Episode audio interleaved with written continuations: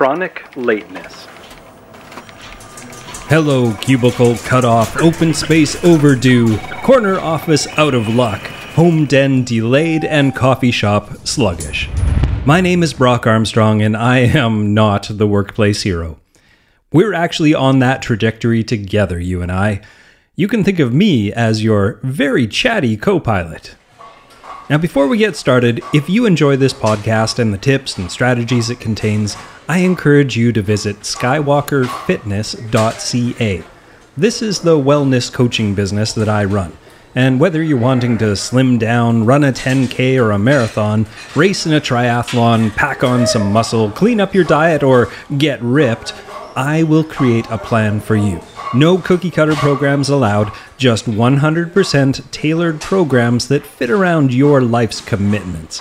And for being a workplace hero, I will give you a special deal on your first three months of coaching. So head over to skywalkerfitness.ca and send me a note mentioning this podcast episode about lateness so I can start building you the perfect program to meet all your wellness goals.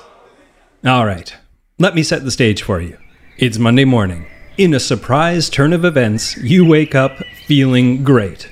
You had a fun weekend of good sleep, good food, fresh air, and exercise. And aside from that one drinky drink you had with dinner on Saturday night, you adhered to your long term plan extremely well.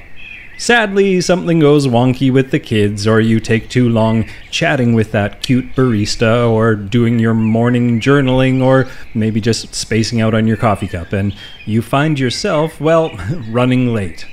Not again, you think to yourself. I hate being late. For a decent percentage of us workaday grumblers, three little words habitually accompany our entrance to work, a meeting, a luncheon, or even getting home from work, and they are sorry, I'm late. Does this sound like you? A ton of studies have looked into why some of us are chronically late, and the truth is that there are many reasons why people just can't get somewhere on time. But there seems to be one common thread running through the behavior of chronically late individuals that may be a universal reason for their perpetual tardiness. And let me tell you, it's a surprising one. People are late because they don't want to be early. Hmm. Most of us know people who are on time because they hate being late, and I fall smack dab into that category. In fact, I'm kind of freakishly scared of being late. I often arrive places, well, embarrassingly early, which sometimes prompts me to actually go and hide out somewhere around the corner, playing on my phone, just so people don't notice how early I actually got there. Because people like me hate to be tardy, we always appear to be on time, even if it's because we hid in a stairwell playing quasi cupcakes on our phone for 20 minutes. But just as we hate to be late, another cohort hates to be early. And if you ask them, these anti early birds say that they really want to be punctual, they just prefer to be right on time rather than be early.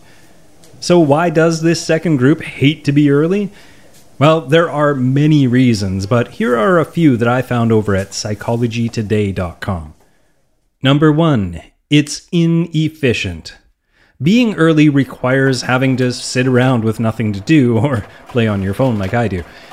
The waiting time is usually short enough that you can't really get into another project, and as soon as you do, well, the time is up. Number two, they hate the uneasiness of being early. They feel awkward and uncomfortable waiting. They might even feel as if others are watching and judging them, whether this is true or not. Arriving a few minutes early makes you feel proud and confident, but arriving too early can make you feel foolish. You fear that others might think that you have, well, no life aside from this one event, and they don't want people to think that their time isn't valuable either. Number three, there is an opportunity cost associated with getting somewhere early. Just as someone else's time is valuable and you want to respect it by being punctual, so too is your time valuable and you'd rather use it productively than wait around inefficiently. This is a behavior that I saw time and time again with a CEO friend of mine. He was so obsessed with not wasting a moment of his day that he would often see a three minute window as a chance to get just one more call done, which inevitably took longer than the three minutes, and it would start a cascade of lateness for the remainder of that day. And number four, sometimes you don't want to be early to be polite. You may not want to disturb someone by getting there too soon, say a friend's dinner party, so you'd actually rather get there, well, a little late. In an article at the Huffington Post called This Is Why You're Late All the Time and What to Do About It by Diana DeLonzor, who's the author of Never Be Late Again, she says lateness is really a commonly misunderstood problem. Yes, it's a rude act, but I've interviewed hundreds of people, and the vast majority of late people really dislike being late. They try to be on time, but this is something that has plagued them throughout their lives. telling a chronically late person to be on time is like telling a dieter, don't eat so much. And it's often a problem that begins early in life. For many people, it started in childhood. And to top it off, they're late for not only things that have to do with other people, but things that will only truly hurt themselves. I mean, they show up to the gym, for instance, 10 minutes before it closes. Or sometimes they're even late for important appointments like job interviews. Okay, this is cool. Part of DeLonzor's research for her book included a test to measure the differences in how timely and late people perceive the passage of time. The test she devised is a simple one, and you can actually try it on yourself. Choose three or four pages in a book, mark the time, and start reading. Stop reading when you think that 90 seconds have elapsed, and then check your watch to see how accurate you were. DeLonzor found that early birds almost without fail stopped reading before 90 seconds had passed, while the laters put their books down well after the 90 second mark. And researchers at Cleveland State University also included a time perception test in their lateness study, this time using a stopwatch. Interestingly, their results were similar to DeLonzor's. The late people consistently underestimated the passage of time. Now, there are many, many more studies and papers and opinions and theories as to why people are chronically late, but we don't have time to get into this or I'll, I'll make you late. Um, but what we will do is look at five potentially helpful strategies that you can implement if you are one of those always in a hurry and yet always late individuals. And yes, if you are a late person, this is your homework. Number one, reevaluate how long your routines really take. Late people tend to remember the one time that they got ready in 20 minutes instead of 40, or the one time it took them 7 minutes to get to work instead of 15. Try writing down your daily habits and then estimating how long you think they will take. Then spend a week or so writing down how long each thing actually takes. It's time to relearn how to tell time. Number two, change your thoughts, not just your behavior. Reframing the way you think about punctuality can be an effective cognitive trick. Instead of stressing about it, sit down with a pen and paper when you're not in a rush and jot down all the positives that can come with being on time. Now, this is from Terry Boudreau, a clinical associate professor of behavioral sciences at Oklahoma State University. You might write, for example, that being timely will make you look more responsible, or it'll stir up less conflict with your coworkers. Think about the things that are going to motivate you to be on time, and then remember them the next time you're trying to cram in too much before a deadline. Number three, get down with downtime eternally tardy people, particularly those like my CEO friend that I described earlier, often like to pack in as many activities as possible to maximize productivity, which can make any extra waiting time, well, uncomfortable. One option for coping is to plan out an activity that you can do when spare minutes creep up, but avoid things like email or returning phone calls, as those can easily expand beyond the time available, and then, well, you're right back where you started. Now, my favorite option is to reframe downtime as something to enjoy between all the rushing. Luxury time instead of wasted time. A big part of the enjoyment of life is, well, just sitting back. talking to the person next to you, looking at the sky, or just spacing out. I mean, never underestimate the value of a good space out. Number four, budget your time differently. Timely people will give themselves round numbers to get somewhere, like 30 minutes, for instance. The chronically late, on the other hand, often budget exact times, like 23 minutes to get somewhere. And that's a habit that DeLonzor calls split second timing, which doesn't account for the inevitable delays that inevitably pop up. If you're magically arriving exactly on time, well, that means you engaged in this split second timing, and you probably should not consider yourself on time unless you're actually a few minutes early. Hmm. And number five, reschedule your day. Habits, well, they tend to be reflexive patterns of behavior, and what we need to do is change that pattern. And to do that, you can start writing appointments down 30 minutes before they actually happen, which will help you start planning before, well, before the last second. This is kind of like purposely setting your clock 10 minutes ahead to try to fool yourself into being early. Another way to reschedule your day is to reevaluate your to do list.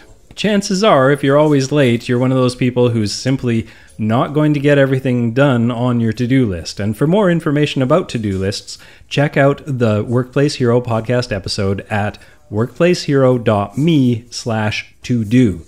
It's a bit of a listener fave. If you're trying to motivate someone else to stop being chronically late, remember that while Benjamin Franklin espoused the virtues of being early to bed and early to rise, there have always been others who agree instead with Franklin D. Roosevelt, who said, I think we consider too much the good luck of the early bird and not enough the bad luck of the early worm. well, as an early person, I find that statement pithy and fun, but it also kind of irks me. In 2013, HuffPost blogger Greg Savage asked the question How did it get okay for people to be late for everything? And if the 350,000 Facebook likes and counting on that Facebook post are any indication, he's not the only one wondering. This is what Savage wrote. It's simply that some people no longer even pretend that they think your time is as important as theirs, and technology makes it worse. It seems texting or emailing that you're late somehow means you're no longer late. Rubbish. You are rude and inconsiderate. But while the behavior of keeping someone waiting on us is, well, decidedly rude, it doesn't necessarily mean your tardy friend is doing it on purpose or that he or she is a rude, inconsiderate person. In fact, as we've explored and learned here today, there are many psychological and perhaps even physiological components that can contribute to being perpetually late which leaves me at a very unsatisfying impasse. You know, I want to shake my fists at the late people and somehow punish them into changing their ways, but I know that's not going to work. But at the same time, I don't want to just shrug it off and try to be okay with being the one who has to call the hospital emergency rooms looking for his missing friends. At this point, my workplace heroes, I have no answer for you. Other than to say Thank goodness I have more than just solitaire to fiddle with on my phone. And now, well, I guess I'll just cue the sound effects and take us home. Workplace Hero is researched, written, narrated, and recorded by me, Brock Armstrong, in On Time, Vancouver, Canada. Artwork by On Time Ken Cunningham, and music by my, well, late band, The Irregular Heartbeats. And in case you're curious, you can actually find our one album over on iTunes and CD Baby if you want to hear more. Now, go make this week an on time one. Your eyes told me all in there, listening. The halo of Cupid's bayonets. The charge of this emotion's got you bristling. But a loved one never loses or forgets. As much as I am overwhelmed and flattered I wish I could say this really mattered. Missed out on the rush. I'm feeling the crush. And I don't feel the way that you do. You're so sweet, but I can't share this love. Yes, you're so sweet, but I can't share this love.